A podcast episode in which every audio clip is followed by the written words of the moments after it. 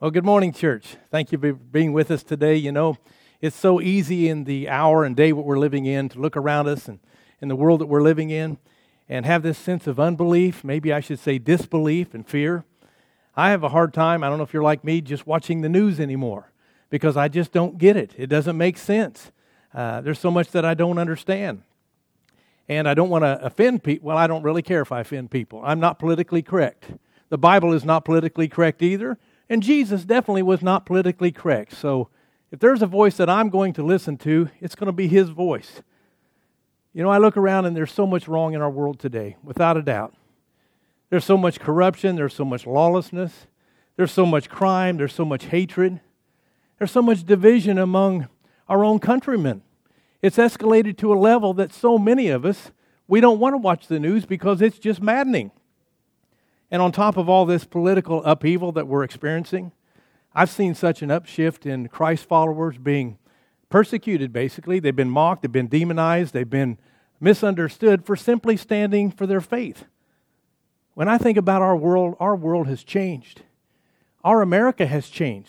The America you thought you knew, I hate to say it, but that's gone.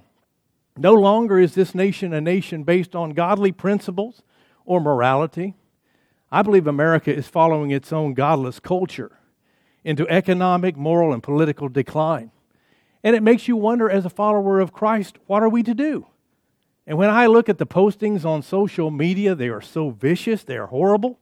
And the news reports on all the news stations, it just helps me realize that the values that they are presenting, I don't even recognize as being values of our country anymore. It's changed so much.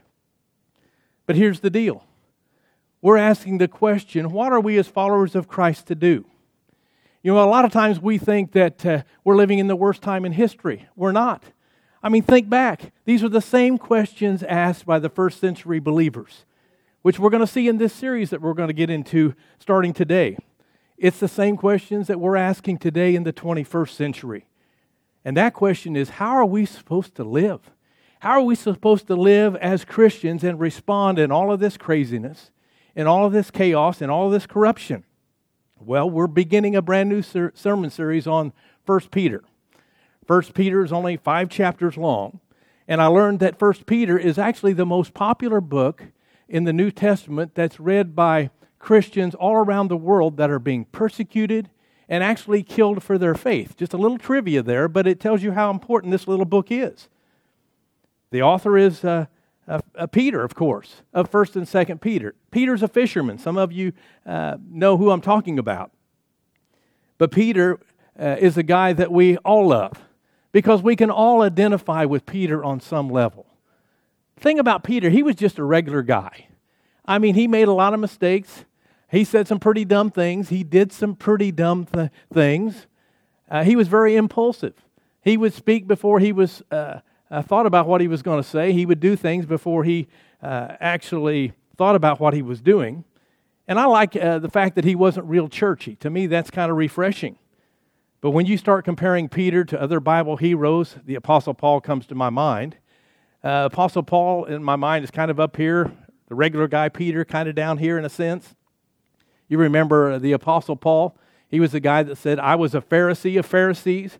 I went to the finest and best and was trained in the best schools in the land. Peter's thinking, well, uh, I don't know so much about that, but I do know the difference between a channel cat and a crappie. Think about that. Paul probably would have uh, been the type of guy that would sit around and watch the History Channel. I'm thinking Peter, not so much. I think he was more of a sports center guy when you think about Peter. But I also uh, come to remember that Peter was the first disciple to recognize Jesus as the Son of the living God. He was also the disciple that uh, denied Christ three times before the crucifixion. And then after the resurrection, Jesus came back to Peter, restored him. But after Jesus restored Peter, he never wavered again in his faith. His faith was rock solid. So this is the same Peter that wrote to these uh, scattered believers to encourage them to keep up the faith, help them to live for Christ even in the middle of a hostile world. Peter's message is both a message of encouragement where he's telling these scattered believers, stand fast with your faith. Don't give up no matter what you're going through. And he also gives them a warning that, hey, hard times are upon us and more hard times are coming. Peter's main theme in First Peter is actually hope. It's mainly the hope that Christ gives us hope in the middle of hurtful times. I would say every one of you out there listening to me today know that we've been through some really hurtful times. Amen? But the thing is, Jesus was their answer then, and Jesus is our answer now. Let me walk back in history a little bit, maybe a lot of bit. I'm going all the way back to sixty-four A D. Something happened. You can Google it. It actually happened. It's called the Great Fire of Rome. And it was in sixty-four A D when a section of Rome caught fire, the city of Rome. Um, it started in the merchant area where the stores were. It scattered over to the uh, stadium where the chariots were kept and the horses were kept. It burned for nine days, and it burned up two-thirds of the city. Well, it's kind of ironic that this section of city that burnt to the ground happened to be the same section of city that the wicked Emperor Nero, who was in charge of everything in that day, wanted to use that piece of ground actually to build his new imperial palace. Coincidence? I think not. The scholars actually believe that Nero was actually the arsonist. He was the one that set the fire. But what did Nero do, being the nice guy he was? He started to blame the fire on Christians. He started uh, to avoid suspicion and to cover up things. Him and his people started blaming the fire on Christians, saying they started it because he actually hated Christians. He loved to persecute Christians. He loved to torture Christians. This guy was such a wicked guy that he would take uh, bloody skins of animals and put them on the backs of Christians, and then he would sick the dogs on them. They would rip them apart. I mean, he would put them in prison. He would wrap people while they're alive in cloth, dip them in oil, put them in his garden, set them on fire, fire to light his rose garden. Such an evil person. It's also said that he was, uh, his girlfriend convinced him to kill his own mother. I'll just say he was evil with a capital E. And when you think of Christians in that day, they were considered unpatriotic if they wouldn't bow down to Nero. In his mind, they're just worshiping a dead carpenter, and he couldn't figure out why they wouldn't bow down to his ungodly ways. So Christianity, I'm just saying, was facing a brand new crisis. A brand new crisis, and that crisis is that their world was changing. Their world was changing, their world was changing fast, and they were no longer welcome in this world. Well, Peter sees this approaching wave of persecution, and he writes to say some things to encourage his people to keep the faith. Keep the faith, keep the hope. You know, as I look around and as we look around and we watch the uncertainty of what uh, we're going through in our world, in our country today, if you're like me, you've asked the question, God, are you watching this? God, do you see what's going on in our world? Well, that's exactly the same question the first century believers were asking in Peter's day. And I think about this, how awesome it would be as a pastor to go out to my mailbox and be able to get a letter from the Apostle Peter. That would be pretty awesome. Maybe it's a scroll rolled up with his seal on it. And as soon as you open it up, you know who it's from. Look what it says in First Peter chapter one. It starts out, Peter, an apostle of Jesus Christ. Well, you know who the letter is from immediately, because back in that day, they didn't sign the letter at the bottom. They signed it at the beginning. It was their custom. So as soon as you opened it up, you knew it was from the Apostle Peter, uh, Jesus' right-hand man. And I can imagine as a pastor just kind of scanning it and realizing right away, hey, he knows me. He knows me, he knows me, he knows my church, he knows what we're going through. And you can't wait to share the information with your church. But who's Peter really writing this letter to? It tells us in the second part of chapter one, or verse one. He says he's writing this to God's elect. God's elect. What does elect mean? Elect means that they are God's chosen people. It says to God's elect, and then he says they are exiles, which means that they are not living in their home territory. That's a point I want you to hang on to because it's so important to this message. They're not living where they belong. They're not living in their home territory. Some translations say that they are actually aliens. It says they're aliens scattered throughout the provinces of Pontus, Galatia, Cappadocia, Asia, and Bithynia. So these Christians were believers. They were exiled. They were scattered from Jerusalem because of their faith. And they instantly became the main target for Roman persecution. So they're living in a land under the dominion of this evil empire. So in other words, the believers in Christ find themselves in a place that they don't belong. They're finding themselves in a place where they don't fit in with the rest. It's kind of like sometimes uh, my son Austin, he'll walk around home with his headphones on, listening to his music, and he's kind of dancing around and moving around and looking a little bit odd, to me at least. We'll get in the car to go somewhere, and uh, Cheryl and I are in the front seat, and I'll tune in my radio station and my music on the radio, and he's got his headphones in the back seat. And I can see him in the mirror, kind of head banging away, and I know he's not listening to the music I'm listening to. I'm not sure I would call that music at all, but I would say this. If you are tuned into God and a follower of Christ, you're supposed to look a little odd in this world. You're supposed to look maybe extremely odd in this place, because if you don't, I would say maybe you're just a whole lot more tuned into the world than you are to God. That's a problem. Peter also wrote uh, this letter to prepare his people for more persecution. He knew more was on the way. So this just isn't a little note to comfort his people. This is a letter to help them to know how to get through tough times, how to endure these tough trials that they're facing. And in fact, if you know anything about Peter, Peter himself was martyred for his faith in Christ. He was killed for his faith in Christ soon after he wrote the letters of First and Second Peter. All I'm saying is he knew a little bit about persecution. He knew a little bit about tough times. So I think this makes this a very perfect message for what we're going through today, because we've endured some uh, tough times, especially in the past several months. I mean, we've pe- seen people suffer because of the color of their skin. We've seen people suffer for their political views. We've seen people suffer for their faith. I mean, our world is so full of unrest. We see one fight after another. We just see a hate-filled world. And on top of it all, we've got this covid nineteen virus. I mean, and it has surely exiled us. I'll say it's exiled us away from doing life as we've known it before, doing life as normal. Maybe that's why I love the Bible, because it's never outdated.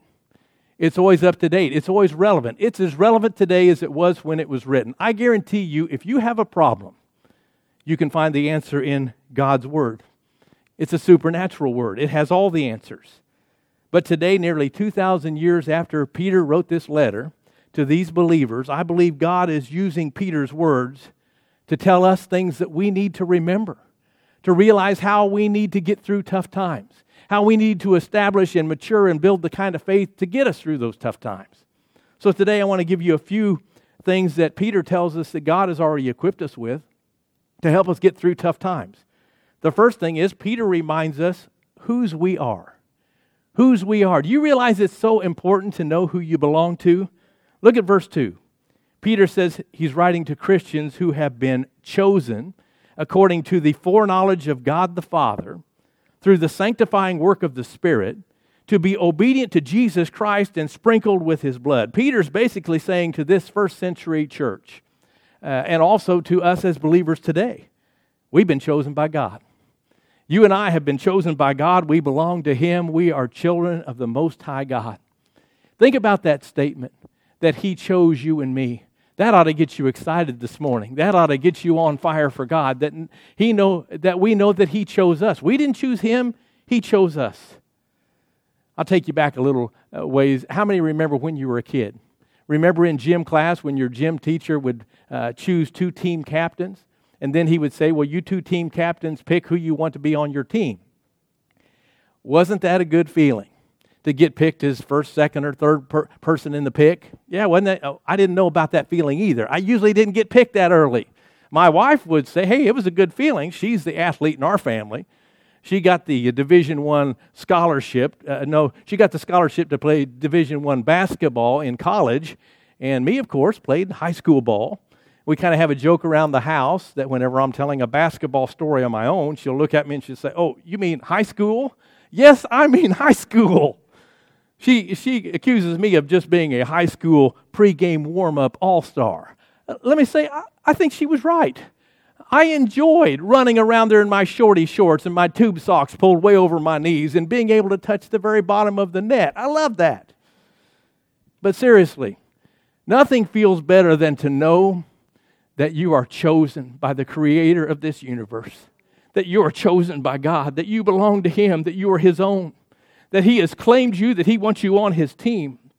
And when you hear me say that, you might think, well, wait a minute, you're saying that this loving God uh, accepts some and rejects others. I'm not really saying that, because God loves everyone. God loves all people. Uh, Peter maybe says it best in his second letter, Second Peter chapter three, verse nine. He says, he's not willing for any to perish. Jesus doesn't want one person to ever leave this world without him. So God reaches out to all people, no matter who they are. But because of his wisdom, because he knows of things that happen before they happen, he knows who's going to use their God-given free will to choose him or to reject him. That reminds me of a story I heard about Eli Manning. Uh, in two thousand four, Eli Manning was the first player to be uh, picked in the N F L draft. But before he was uh, selected in the N F L draft, he made it really clear that uh, if the San Diego Chargers were to draft him, he was going to refuse their invitation. He didn't want to play for them. They wanted him to play for them, but he didn't. You know how the story goes. He got drafted by the New York Giants. He actually wanted to play for the New York Giants because he wanted to help them win some Super Bowls. All I'm saying is, just like Eli, we can accept or reject God's choosing. Do you realize that? We can accept it or we can reject it. Without a doubt, he wants us on his team. But the truth is, we have the choice to make, to accept it or reject it. That's ours to make. I look at it this way. God is a God that exists outside of time. He is so big that he knows things before they even happen. So he knows exactly ahead of time who's going to choose him and who's going to reject him. And every single person that's ever lived on this planet has had the opportunity to make that choice and to make that decision. So Peter's basically saying, if you're a follower of Christ and you trust in him, you belong to God. He's also saying if you belong to God, Romans eight, uh, verses twenty-eight and twenty-nine apply to you. Listen to what it says. We know that in all things, God works for the good of those who love him, who have been called according to his purpose. For those God foreknew, he also predestined to be conformed to the image of his Son. The truth is, God could see in advance who was going to accept him and who was going to reject him. And those that accepted him, it says right here, he was willing to use the good and the bad to develop them and to mature them to become more and more like Jesus. That leads me to my second point that Peter's trying to tell us of how to get through tough times. Secondly, he tells us that we have a living hope. A living hope. Look at verse three. Praise be to the God and Father of our Lord Jesus Christ. In his great mercy, he has given us new birth into a living hope through the resurrection of Jesus from the dead. I want to get into talking about that living hope, but before I do, I'm amazed at the words that Peter starts out with. Look what he says. He says, praise be to the God and Father of our Lord Jesus Christ. So Peter doesn't begin by talking about his problems, and there were many. He starts talking about his God. Starts talking about who his God was and what his God had done. He's putting God first. And Peter realizes when you are willing to put God's fir- God first, you can't help but praise him. You can't help exalt him. He also knows that when you start with God, the problems of life fall into their proper perspective. When you start with God. But when you start with your problems, you might have a hard time finding God at all. You know, it reminds me of a Sunday I came into church and I ran into this young lady that was having some difficulties in her marriage. Her husband had left her and the kids. She was struggling. She was struggling emotionally. She was struggling financially. And being nice, I just said, how you doing? And I kind of knew how she probably wasn't doing. And uh, uh, I asked her, and she turned around and she looked at me with the biggest smile ever. And she said, God is good, Pastor. She said, God is so good. She says, you know, I'm practicing the presence of God that you talked about a few weeks ago, and I'm seeing God everywhere. God's taking care of me on every level. God was right there, right then. Right then I knew with that smile on her face, she knew the secret. When you put God in his proper place, all of a sudden your problems of life are going to be put into their proper perspective. When you put God in his proper place, first place, then your problems of life are going to be put into the proper perspective. I believe with all of my heart, that's why Peter begins with this uh, burst of praise instead of a, a list of complaints and problems. So Peter starts with praise, and everything after that is just a byproduct of that praise. I like to think that Peter let praise lead the way. Church, let me tell you, if you're going through a problem, a situation, if you'll take the moment to step back and give God the praise first and let praise lead the way, it's going to change everything. Because when you praise Him, your God's going to get a whole lot bigger. Your problems are going to get a whole lot smaller. Amen? But what's a living hope? Simple explanation or de- definition, a living hope is a hope that never dies. It lives on and on forever. And as a believer in Christ, uh, you and I, we have something that this world doesn't have. And it's not a hope that's just a vague wish or positive thinking. No, hope in the Bible is defined as having a certain expectation. It's putting an expectation on God that you know that He's going to do something. You know, when it comes down to it, our hope has to be grounded in truth. It has to be grounded in truth. It's not a wish list. It's not based on your emotions or how you're feeling a certain day. But in fact, notice how our living hope in verse three is tied directly to a very powerful thing, the resurrection of Jesus Christ.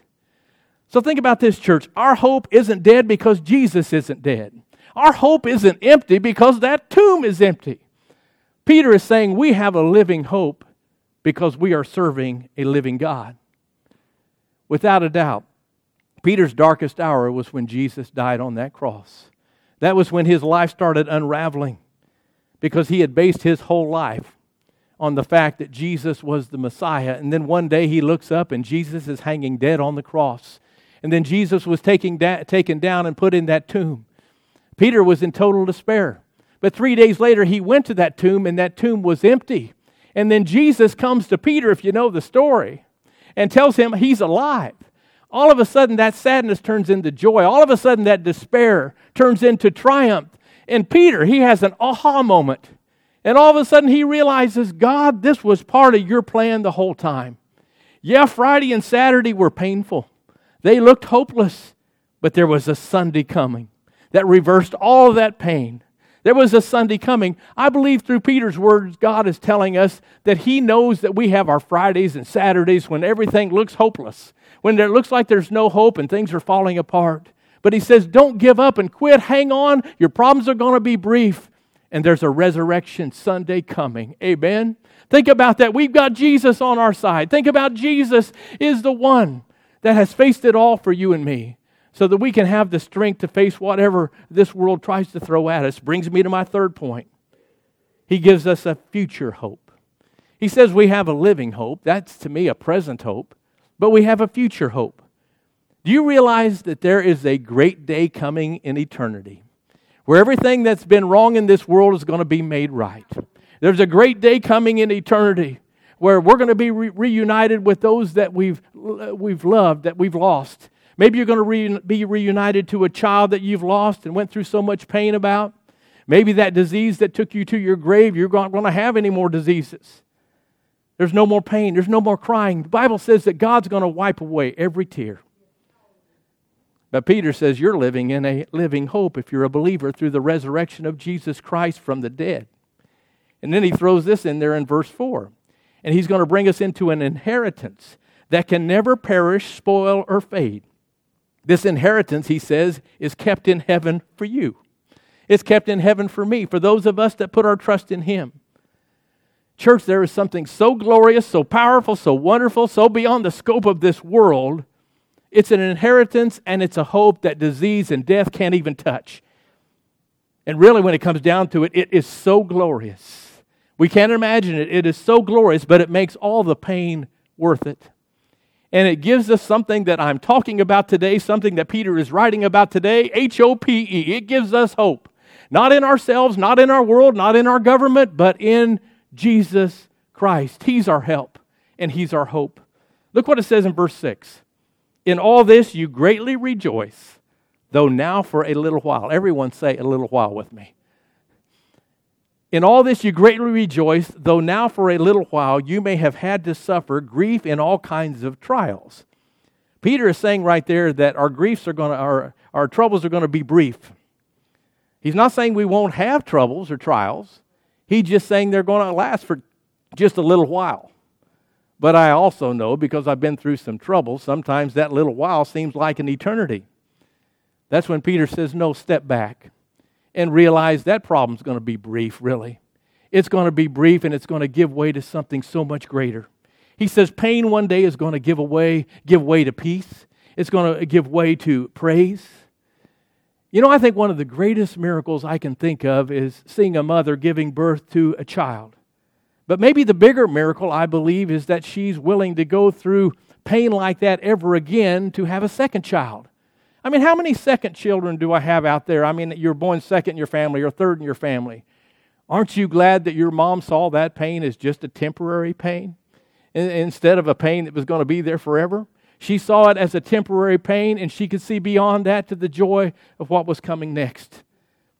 If she didn't, probably many of us wouldn't be here. Amen? But I think Peter's just fast-forwarding the tape for these struggling believers, and he's understanding that, yeah, you're going through some tough times. You're going through some trials and some persecution, but it's going to be brief. You're going to get through it, and it's not going to be here forever. But look what he says in verse seven. He says, these, meaning these trials, have come so that the proven genuineness of your faith, of greater worth than gold, which perishes even though refined by fire, may result in praise, glory, and honor when Jesus Christ is revealed. Note that little phrase, those two words, so that. You ought to circle that if you've got your Bible there. Circle it, underline it, uh, highlight it, because those words are so powerful. Those words, so that, tell us that our trials have purpose. Our trials have a purpose. Something good is going to come out of our biggest mess. God can bring a miracle out of a mess, amen? Something great can happen through the troubles and trials that God allows us to go through. And in this passage of Scripture, it also references something that was happening back in that day. He talks about God being uh, as a uh, goldsmith. You know what a blacksmith is, is someone that works with metals. A goldsmith is someone that works with precious metal, like gold. And back in that day, when they would refine gold, they would put it in a, a fiery furnace, heat it up so hot that it liquefied the raw gold, and the imperfections uh, would come to the surface. It was called the dross. They would skim it away, and it would leave pure gold. And back in that day, it's important to remember that a goldsmith would knew he, know he had pure gold when he could see his reflection in that gold. What am I saying? I'm just saying I believe that's what God intends to do through our trials, through our tests, and through our troubles. I believe He allows us to go through the fiery furnaces of life so that they can burn off some of the things that we don't need in our life. It can burn off the greed, the anger, the bitterness, the hatred, the lust, uh, uh, the selfishness. The list goes on and on. But in the end, you know what's left? The image of Jesus Christ. The reflection of His glory is reflecting from and through us. So these things that happen to us that put our faith in the fiery furnace, it's not to destroy our faith, it's to refine our faith and to change our life and change our testimony so that our life and our testimony have value, that they have meaning because they are a reflection of Christ. They're a reflection of His character. So church, let me just say this. It's the hard times that make the strongest saints.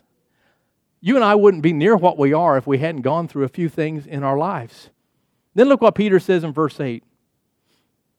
Though you have not seen Him, you love Him. And even though you do not see Him now, you believe in Him and are filled with an inexpressible, inexpressible and glorious joy.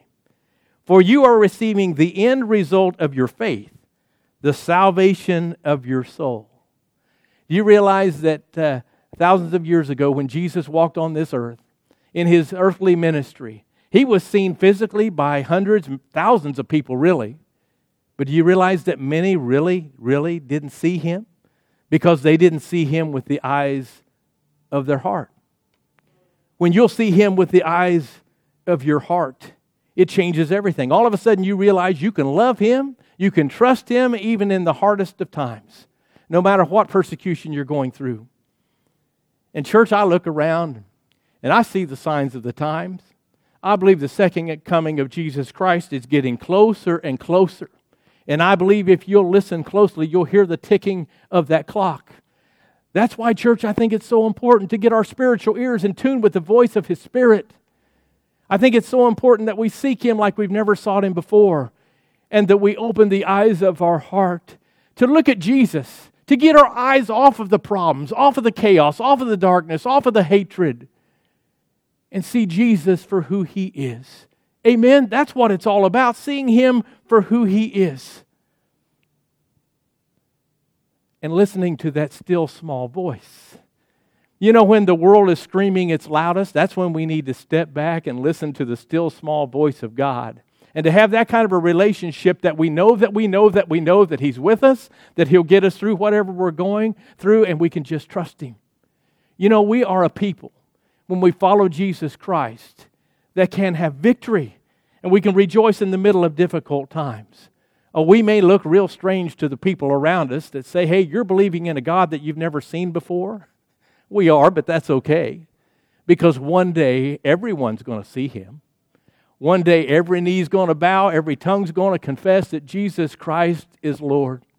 One day there's not going to be any question whether or not Jesus is real or not, or whether God's real or not. There won't be any question, because you're not going to deny the reality of a holy God when you're standing before Him in all of His glory. So here's the question I want to ask you today. Actually, I want you to ask yourself, can you believe in a God that is doing something greater in your life right now, or wants to do something greater in your life right now, because He's here and He wants to do something that you can't even imagine in your life? Yeah, through the pain, through all the disappointment, through all the hardships you go through, you know what He's doing? He's purifying you and me. He's drawing us closer to Him, and He's also getting us prepared for an eternity that you and I can't even imagine. The Bible says, eye has not seen, ear has not heard what God has, neither has entered into the heart of man what God has prepared for those that believe in Him. And if you're fearful today in this world, you're looking around and seeing all this chaos and craziness, and you're full of fear, don't be. Stop and remember what I've just talked about, what Peter has written about. This world's not our home. We are aliens. We're just passing through. We need to keep our eyes upon Jesus, the author and finisher of our faith. Amen? Keep our eyes upon Him, because you and I were created for something greater, so much greater. In fact, eternally greater. Amen? Could you bow your hearts in prayer with me? Father God, we love You today. And in the midst of the darkness of our world, the turmoil and trouble of this world, I pray You would help us to realize that You're still in the control. You're still on the throne. Help us to realize that You are our past, our present, and our future hope. You are our hope that lasts now and forever, and that no matter what trouble comes our way, God, You can use it for Your good and for Your glory. And I know as we trust in You, You'll see us through. Help us to keep our eyes upon Your precious Son. And we pray in His name. In the mighty name of Jesus, I pray. And everyone said, amen. God bless you all. Have a great week. See you next week.